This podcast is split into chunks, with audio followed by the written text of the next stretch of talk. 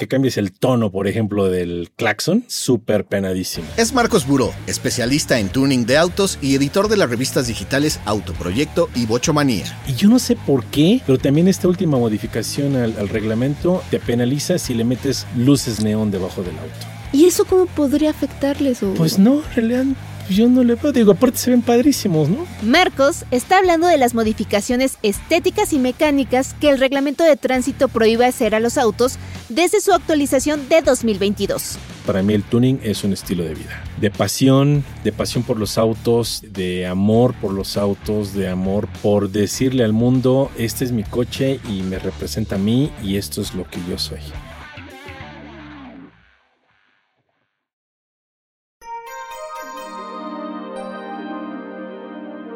¿Sabes qué es el tuning? ¿Dónde surgió y cómo se popularizó en nuestro país? ¿Cuáles son los pros y contras de modificar tu auto y sobre todo lo que dicen los reglamentos de tránsito al respecto? Hoy les contaremos sobre todo esto y más. Yo soy Otto del Pino. Y yo Javier Bravo. Bienvenidas y bienvenidos a Cabina Didi.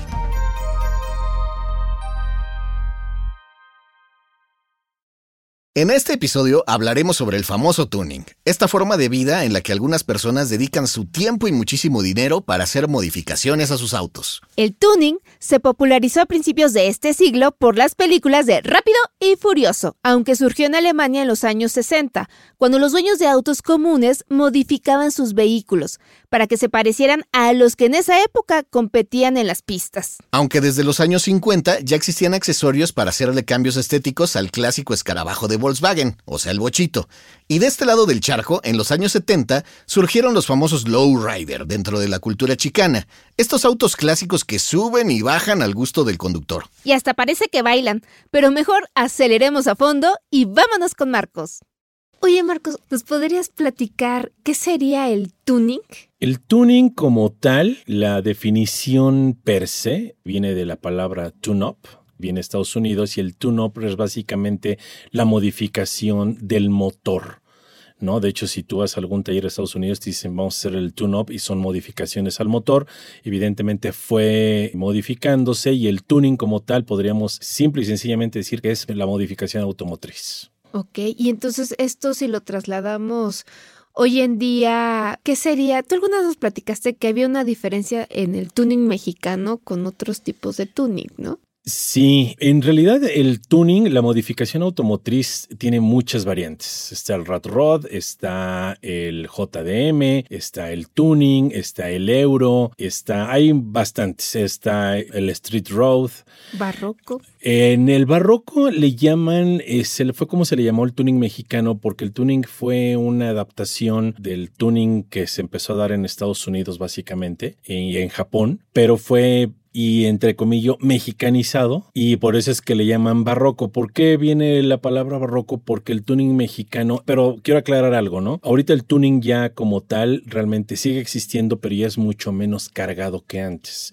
En sus buenos tiempos el tuning mexicano o el tuning barroco se caracterizaba porque estaba cargadísimo. O sea, tú veías a los coches y decías en la torre cómo le pudieron meter tanto a este vehículo, ¿no? Y exactamente si nos podrías describir qué es meterle tanto al carro. Básicamente era meterle el tuning mexicano. Aparte, digo, me desvío rapidísimo. El tuning en Estados Unidos, bueno, se dio sobre principalmente sobre las bases japonesas, ¿no? Que viene de la película de Rápido y Furioso del 2001, Okay. que es que era Honda, que era Mitsubishi, coches que aquí en México casi no hay eran escasos. Entonces, incluso hoy en la actualidad, el tuning se da sobre las plataformas de Volkswagen. Entonces, en aquel entonces, los chavos decían, bueno, quiero modificar mi coche como salen los de Rápido y Furioso, pero no hay nada en el mercado. Entonces, ¿qué hago? Pues me voy con el maestro fibrero y comienzo a hacer exactamente fibra de vidrio, básicamente. Entonces, haz de cuenta que le ponían alerones que parecían, y perdónenme amigos que lo diga, pero bueno, parecían tendederos, o sea, Sí. enormes le metían fascias eh, muy garigoleadas, muy artesanales, fascias delantera, trasera, estribos. Entonces, realmente... Que eran- embonaban a fuerza, ¿no? Sí, exactamente. Y aparte, digo, le daban al vehículo una apariencia pues totalmente sobrecargada, ¿no? O sea, ¿lo modificaban físicamente por afuera? Sí. Sí, sí, sí. De hecho, otra de las características del tuning mexicano es que la mayoría de ese tuning se basaba únicamente en el aspecto estético exterior. Muy pocos vehículos se modificaban de motor para que la potencia del motor fuera acorde al extra de peso, ¿no? Porque aparte de todo ese tuning, bueno, también por, por fuera, y aparte también le empezaron a meter toneladas de equipo de cara audio en el interior. O sea, tú veías coches que toda la parte, que eran los dos asientos delanteros y toda la parte trasera un terminado de fibra de vidrio y MDF, madera de MDF, con 5, 6, 8 buffers, con sus respectivos imanes, bocinas, amplificadores. O sea, a un vehículo, a un Chevy, por ejemplo, le cargaban, ¿qué te gusta? Otros 500, 600 kilos de peso de puro equipo. Por eso le llamaban barroco, porque estaban sobrecargados esos vehículos. Oye, Marco, pero a ver, aquí llegamos a tener una plática entre todos, entre la producción y nosotros, de pero ¿por qué cambiar el carro? O sea, estamos hablando de un Chevy que puede costarte tanto, pero esto aumenta, o sea, estás gastando de más aparte, pero ¿por qué cambiar esa apariencia y cuánto te cuesta aparte? Gusto, principalmente el gusto, principalmente la pasión. Yo creo que es lo que nos lleva a, todos a, pues a los hobbies, ¿no? Al final, al final del día el tuning es un hobby. Entonces lo que lo llevó a modificar eso era pues el gusto, la pasión, el sobresalir, el ir a un evento y participar y ganar un trofeo y llevarse a casa un trofeo, básicamente. Ok, ok. Y como, digamos ya en una, en una onda ya no tan barroca, obviamente, o sea, algo ya bien hecho, ¿Como cuánto se invierte en un buen tuning? Es que es depende, depende muchísimo del gusto, Yo he visto vehículos principalmente de la el euro, por ejemplo, se da principalmente en plataformas europeas, Volkswagen, Mercedes-Benz, Audi. En México abunda muchísimo la línea Volkswagen. No sé, imagínense que de repente puedes ver un Jetta, un Jetta A4, un Jetta A3 circulando sobre rines auténticos, auténticos de Porsche 911 o sobre rines de una Porsche Cayenne. Entonces saca cuentas, cuánto te puede costar un juego de rines, el puro juego de rines. ¿eh? O sea, esos rines cuestan más que lo que te costaba tu carro, ¿no? Sí, claro. O sea, si tú pones un juego de rines, no sé ahorita cuánto puede costar, pero estamos hablando de, no sé, 40 mil, 50 mil, 60 mil pesos, un juego de rines, contra el precio, según el libro azul, de un Jetta 4 o un Jetta 3, ¿no? Aparte, bueno, por ejemplo, ahorita las suspensiones de aire, que es una de las características del tuning actual, se ha hecho muy común y una suspensión de aire te cuesta barata, barata, muy barata, 20, 25 mil pesos. O sea que en rines y llantas ya tienes 60 mil pesos. Oye, Marco, pero entonces, a ver, si tu carrito era pues viejito, pero le empezaste a meter tantas cosas, ¿ese carro realmente llega a valer mucho o no llega a valer tanto? O sea, porque lo que cuesta mucho son los aditamentos y todos los detalles que le estás metiendo. Pero en sí el cascarón o lo que era el modelo no era lo caro, porque ya se había devaluado por lo viejo, por el tiempo, no sé por qué se oye razón. Entonces, ¿cuál termina siendo el valor de ese auto? Es muy subjetivo. El valor puede, si yo te lo vendo a ti, me vas a decir, bueno, quítale todo, es un Jetta A3, quítale todo y dámelo al precio original. Pero a lo mejor te lo vendo a ti y dices, oye, yo soy un super fan y lo quiero tal cual está y cuánto pides por él y lo pago. Hay gente, ahorita hay, hay personas que pagan 200, 300 mil pesos por un auto equipado así tal cual sale del, del car show. Sí, mencionabas, por ejemplo, los coches de Rápido y Furioso, ¿no? Hay subastas de réplicas carísimas, ¿no? Exactamente. O sea, estamos. Los coches de Rápido y Furioso se han vendido en, no sé, un millón de dólares, ¿no? Pero estamos hablando de vehículos, pues un Toyota Supra, el que fue de Paul Walker. Estamos hablando del, del Jetta, del A3 de Jesse, ¿no? Por ejemplo. Pero aquí, bueno, en, México sí hay gente que te lo compra. Yéndonos un poco al otro extremo, por ejemplo, de Volkswagen, de los bochos, hay personas que han modificado, hay bocheros que han modificado una combi y la han vendido, se los juro, en 100 mil dólares a un coleccionista de Estados Unidos, por ejemplo, ¿no? Es muy subjetivo, es cuestión de gusto. Me gusta cómo está el coche y lo quiero. Y por ejemplo, ya viendo ese tema de gustos, ¿qué es lo más extravagante o raro que has visto que hacen las personas al tunear el auto? No sé, por ejemplo, en Didi, esto es muy sencillo, pues, o sea, en Didi una señora pues decía, esto no es tunear, pero ponía, no sé, una pantalla para entretener a los niños, una pantalla especial para que subieran las personas y se entretuvieran los chiquitos. No, eso es algo muy sencillo y tal vez no es tunear, pero le estás metiendo cositas a tu auto, pero ¿qué ha sido lo más extravagante que llegan a hacer?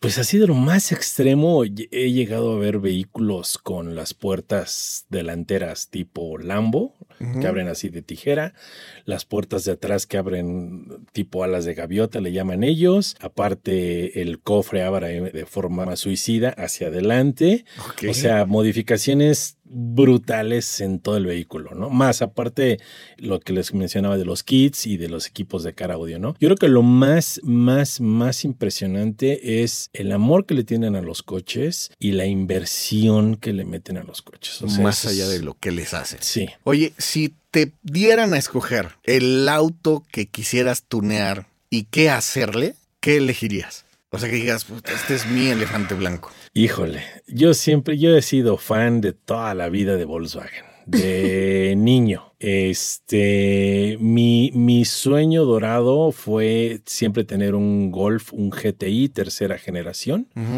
hacerlo euro. Lamentablemente pues, no se me dio, pero ese sería así como que mi máximo. Si fuera un BR6 sería mejor. Sí, claro, por supuesto. Hagamos una parada técnica para explicar lo del unicornio de Marcos. Sí, el famoso Golf Generación 3, súper popular en los años 90.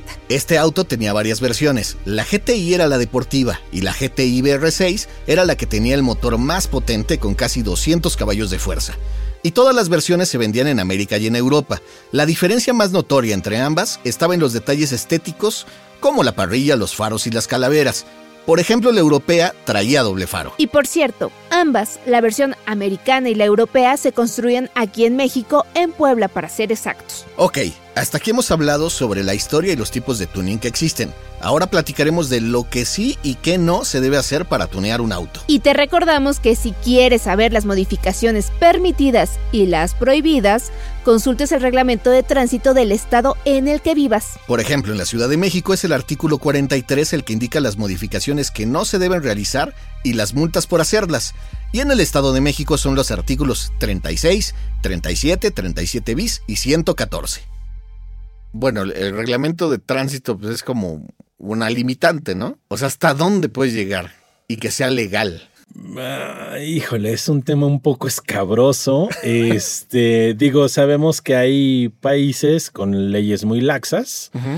En teoría, en teoría, la, última modificación al, reglamento de tránsito te castiga con multas que, son en UMAS, que pueden ir desde los 400 pesos hasta casi los 5 mil. Y lo que más te penalizan es evidentemente que le cambies, que pongas algún tipo de película o cosas así a las placas. ¿Qué sería la película? Si no todos sabemos. No, por ejemplo, hay en, en, Estados Unidos te venden una protección que le pones en el portaplaca para que los radares no la detecten. Esa es una de las más penadas en, muchos países, incluido México. Insisto, teóricamente. ¿Ok? Este, el, también la cuestión de, que no viene de ahorita, viene de mucho tiempo atrás, la cuestión del ahumado de los cristales. Por ley te autorizan que sea un 20% nada más. Fuera de ese, de 20% hacia arriba, ya te implica una multa. O sea, entre más oscuro sea el cristal, más alta es la multa. También, evidentemente, ahorita esta última modificación también penaliza que cambie el, el, que bueno, todo lo vemos en los transporte público, sobre todo en el Estado de México, que cambies el tono, por ejemplo, del claxon. Ajá. ¿A poco eso está? ¿Eso también? Sí, súper penadísimo. Pero si te traen ta, ta, ta, ta, ta. O sea, bueno, o sea, cosas así, pues. o sea, no quise decir eso, pero. O traen una cumbia, la, la, eso, la, la, Eso es súper penadísimo. El escape, también no puedes cambiar el sonido al escape. Primero, por el sonido. Y segundo, porque evidentemente, si tú le modificas el sistema, el escape, corres peligro con la cuestión de la, del engomado, ¿no? De la verificación. Básicamente es eso. Y yo no sé por qué, pero también esta última modificación al, reglamento te penaliza si le metes luces neón debajo del auto. ¿Y eso cómo podría afectarles? Pues no, en realidad yo no le veo. Digo, aparte se ven padrísimos, ¿no? Oye, ¿por qué crees que se tuvo que hacer, actualizar esta ley, porque bueno, ya había, ya estaba la ley, ¿no? Te decía qué cosas sí, qué cosas no, pero hubo esta actualización apenas el año pasado.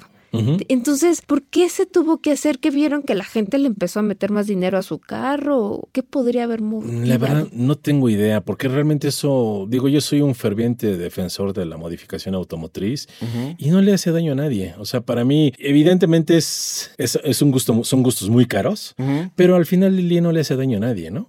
Entonces, yo no sé, o sea, digo, sí puedo entender, por ejemplo, que le cambies el tono a tu claxon, pero no estás poniéndole una, una bocina de un yate, ¿no? Claro. Entonces, no sé, cuestión de enfoques, ¿no? A las autoridades le pareció que eso debería de ser y así lo están haciendo. Oye, y por ejemplo, es que ahorita me está, estabas contando que este hay para que no te detecten las placas. ¿Cómo se dan cuenta que traes ese dispositivo o cómo es? Porque eh, porque no sale tu foto eh, sí, básicamente. Pero ¿cómo saben que eres tú si no te vieron? Ah, bueno, lo que pasa es que son cámaras al final del día. Entonces toman el vehículo y te disparan a la, a la placa y si no la detecta o la rebota es porque traes una protección. ¿Y cómo dan contigo? Pues yo me imagino que por la foto del vehículo, porque al final del día, bueno, pues oye, es un coche fulano, fulano y sutano. Entonces, eso está súper penado. Y aparte, sí, si has visto, chécala en internet y ahí sí se ve, o sea, se ve una película que cubre el, la placa, ¿no? La matrícula. Entonces, eso, pues evidentemente no. Otra cosa también que se me ocurrió decir, eh, mencionar es que también está muy penalizado el que tengas radares, detectores de radares de velocidad. ¿Y eso es cómo se dan cuenta? Porque ¿dónde lo pones? Es un aparatito que pones sobre el tablero.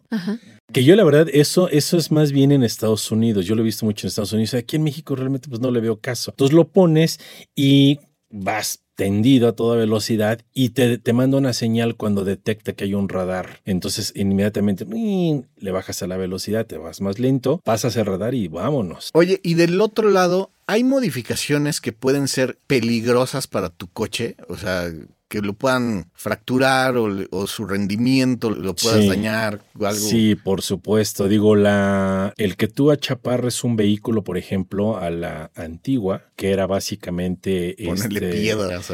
No, es, haz de cuenta que tú al resorte del vehículo le recortabas dos vueltas, así se, le hacía antes. Ok. O sea, le, recortas dos espirales, entonces en automático el coche baja. Entonces, evidentemente, pues ya todo eso compromete la estabilidad, amén de que, bueno, como en la ciudad no hay baches ni hay topes altos, pues imagínate, no dejas ahí el chasis embarrado, ¿no? Eso puede ser una de las, pues de las cosas más peligrosas. Lamentablemente sí ha habido la gente, sobre todo la cuestión de los, en, el euro, en el JDM, que está más enfocado a la cuestión de los autos japoneses. El JDM es, viene básicamente, es mercado doméstico japonés, por sus siglas en inglés, y aplica, eso sí, para que veas, aplica a coches japoneses, viene de Japón y se enfoca en el rendimiento del auto en el rendimiento del motor. De hecho, un JDM tú lo ves por fuera y tiene rines bonitos, pero lo demás está súper sencillo. La fiesta la trae bajo el cofre y ahí sí, por ejemplo, pues es una reprogramación a la computadora, le metes un sistema de admisión de aire frío, o sea, modificas para que desarrolle más y eso pues lamentablemente y se han dado casos en México donde pues los chavos malentienden, le meten pata y sí ha habido fallecimientos en carreteras. Oye, y al revés se puede hacer, o sea, sea, por ejemplo, esto que decías de para darle más rendimiento, se puede hacer un tuning del motor para que te dé, por ejemplo, para que gaste menos gasolina. ¿Se puede cambiar? No. sería una ilusión muy. Sí, no, no, no. Digo, hay gente que hace los famosos swap, que es básicamente cambiar la máquina, ¿no? Cambian una máquina por otra, pero no, realmente no. Y aparte, digo, la mayoría del tuning se hace sobre, sobre plataformas ya, pues viejecitas, ¿no? Y al final del día, pues un, una, un motor es, son fierros, ¿no? Como le llamamos nosotros, y pues van perdiendo su eficacia. Oye, me acaba de entrar una duda. Dices, tuning se maneja sobre autos viejos. Por ejemplo, los nuevos autos que son con muchas computadoras, muy computarizados, o sea, es mucha tecnología, esos no se modifican tanto. La mayoría de esos vehículos, lo único que les hace es que le meten suspensión de aire rines y San se acabó. Ese no inspira para cambiarlo.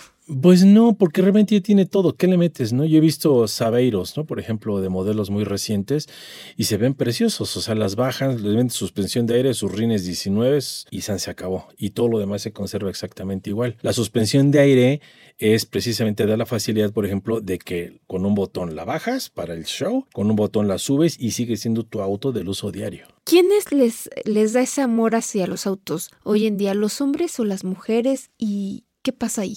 En el tuning, yo diría que es un 90% hombres. Testosterona lo que da. Sí, exactamente. En el ambiente bochero es muy variado, muy, muy variado. Hay, yo podría decir que hay un, es un 70-30, 70%, hombres, 30% mujeres. Hay muchísimas chicas bocheras en México. Hay clubes de mujeres bocheras que les encanta andar en sus Volkswagen clásicos a los eventos y todo. Ok, y aparte está a los que les gustan los carros antiguos y ese tipo de ramas, ¿no? Sí, no, ese sí es, es otro mundo completamente distinto, son otro tipo de personas, es otro tipo de, de coleccionistas, ahí sí es un nivel socioeconómico alto. ¿Y en el tuning cuál sería el nivel? Porque aún así sí le inviertes. Sí, mira, es que volvemos a lo mismo. O sea, hay gente, hay personas, hay, entusiastas de todo tipo, ¿no? Hay entusiastas que tienen muy buenos trabajos y le meten, hay entusiastas que tienen trabajos regulares, que viven, pues como todos vivimos, normalito, ¿no? Igual al día, pero tienen el gusanito y juntan y ahorran y venden y compran y todo y pum, le meten, ¿no? Hay de todo. Y ahora sí, rápidamente, para nuestros amigos que nos escuchan, que a lo mejor están empezando o les causa como curiosidad. ¿Qué tres tips les darías para empezar o para mejorar su auto de entrada? O sea, tres cositas así como rápidas. Que si van a modificar, eh, metan accesorios de calidad.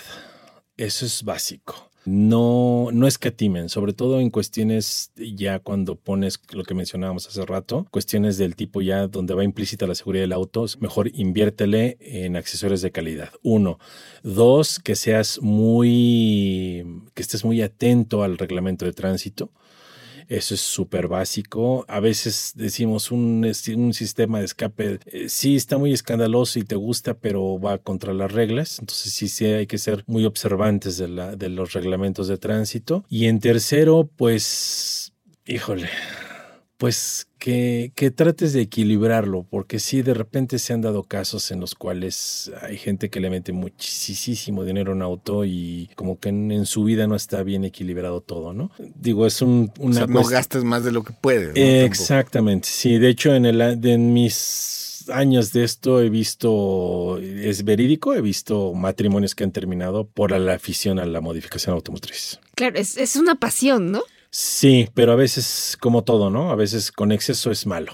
Es como el amante. Exacto, que traten de equilibrarlo. Pero fíjate que en el ambiente de tuning es muy padre porque en la mayoría de los casos las esposas los apoyan mucho, las familias los apoyan mucho. Es lo que estaba viendo eh, se vuelve como parte, ¿no? Que en las redes se ve que van muchas familias. Sí, Sí, sí, sí, ese es padrísimo, porque por ejemplo vas al, evento y se llevan a los niños, se llevan a, las esposas y incluso cuando van clubes completos, pues tú ves que arman la carpa con las carnes asadas y están ahí todas las familias disfrutando. Eso es muy padre. Y por ejemplo, tú que eres experto en los carros y todo esto, no sé, dos tips para los que somos unos comunes conductores para manejar, ¿qué cuidado podríamos darle a nuestros carros? Híjole, lo mismo, la verdad que, que la verdad es que es, es la jungla del asfalto es súper peligrosa, que manejen con muchísima precaución, que sean, estén bien atentos a la cuestión de, la, de los reglamentos de tránsito y sobre todo que se cuiden mucho. Recuerden que ahorita la, la cuestión de la delincuencia está muy dura, que guarden todas sus pertenencias bajo el auto, que no anden, como yo le digo luego a, a mi esposa, no andes pajareando con el celular en el auto porque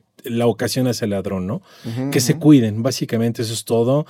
Que, y sobre todo, bien importante, y que cuiden mucho el auto con sus servicios, que no escatimen, que si hay que llevarlo a la agencia, lo lleven a la agencia, al servicio, toda esta cuestión. Y por ejemplo, tips de cosas que no deben de modificar en su auto y que sea un grave error. O sea, tres cosas que digas, no manos, eso no se hace. Pues que lo sobrecarguen. Si van a tunearlo, que lo sobrecarguen Eh, recuerden que tiene que ser una cosa pareja. Si van a modificar el auto por fuera, tienen que más o menos equiparar la cuestión de la potencia del motor. Segundo, que no le no, no metan, insisto, accesorios de baja calidad. No hay visto personas que meten asientos de cubo bien bonitos, cuestan tres pesos y pues al final del día en un enfreno, en un choque, sale volando con todo ese asientos. Con todo y todo. Oye, pues no todo es como lo ven en la tele, ¿no? También en Netflix. No, por supuesto. Ah, y eso es bien importante. Yo creo que es la regla de oro, es no corran en las calles. No, no, no hagan arrancones, no hagan tonterías de ese tipo. Hay arrancones en el autódromo todos los viernes, hay arrancones en la pista Pegaso. Si quieren darle, hay un chorro de opciones que no sea la calle. Hay reuniones, ¿no? De hecho, hay como muchos clubes ¿eh? de, bocheros, de combieros. Sí, sí, regularmente todos los clubes se reúnen una vez por mes en diferentes puntos en centros comerciales. Son reuniones donde pues, pasan un rato agradable, se organizan para los siguientes eventos. Entonces, si quieren, si realmente están interesados en modificar sus autos, pues que se acerquen. En México tenemos clubes de todo y para todos. Y uno de esos tú tienes el de Bocho, ¿no? Que vas a tener un evento próximamente. Pues se vienen todo el calendario de eventos, eventos bocheros en el año. Nosotros hemos llegado a contabilizar aproximadamente como unos 200 y eventos tuning, eventos de autos tuneados, yo creo que lo duplica, unos 400 eventos al año a todo lo largo y ancho de la República. O sea, prácticamente cada semana hay un evento en diferentes estados. Ojalá, ojalá. cada semana hay, hemos ha habido eventos, ha habido 5, 6, 7 eventos en un solo fin de semana de los que tenemos conocimiento. Los primeros días de mes publicamos en la web oficial de Tuning Car, que es www.tuningcar.mx, el calendario de eventos de los que vienen en el mes. Entonces ahí lo pueden checar, ahí metemos de todo, metemos de clásicos. Este se viene otro evento muy bueno de bochos allá en las instalaciones de la Feria del Caballo. ¿Ese cuándo va a ser? Ese es el, me parece que es, si la memoria no me es infiel, creo que es el 18 de febrero. Tercer fin de semana de febrero. Y obviamente no tienes que tener un bocho para ir, o sea, puedes ir como público en general, que mucha gente lo confunde, ¿no? Así como yo no soy, este, no tengo un bocho, a lo mejor no me dejan ir. No, no importa, es más, no necesitas ni tener vehículo modificado, ni pertenecer a ningún club, si simplemente tienes la pasión por los autos, pues, cáile, ¿no? Es igual, Diego, yo voy todos los años al concurso de la elegancia. No tengo un auto clásico, pero me encanta, ¿no? Si nos podrías describir para ti qué es el tuning. Así como me nace el corazón en este momento, el tuning es un estilo de vida. Independientemente de la definición que sería modificación automotriz, para mí el tuning es un estilo de vida. De amor, pasión. De pasión, de pasión por los autos, de amor por los autos, de amor por decirle al mundo, este es mi coche y me representa a mí y esto es lo que yo soy. Perfecto, pues muchísimas gracias. Esto fue Cabina Didi. Muchas gracias por escucharnos. Este episodio fue producido por Quisaya Estudios para Didi. Lucina Melesio es la directora y productora ejecutiva. Javier Bravo y yo, Odo del Pino, estuvimos en los micrófonos y en la producción. El guion es de Javier Bravo. Sara Carrillo es productora senior. El diseño sonoro y el tema musical son de Carlos Jorge García y Tiger Love. Los ingenieros de grabación en el estudio fueron Manuel Vargas Mena, Gabriel Chávez y Mateo Pineda de Soundmob Studio. Por Didi, Marisa Hurtado es la encargada de comunicación en el sector de movilidad y Gerardo Arriola es analista de comunicación. Y para que conozcas las promociones vigentes de Didi y cheques términos y condiciones, entra a la página mexico.didiglobal.com. ¿Te gustó el show? Pues dale seguir en la plataforma que uses para escuchar tus podcasts, porque estamos en todas y es gratis. Nos escuchamos la próxima semana. Adiós.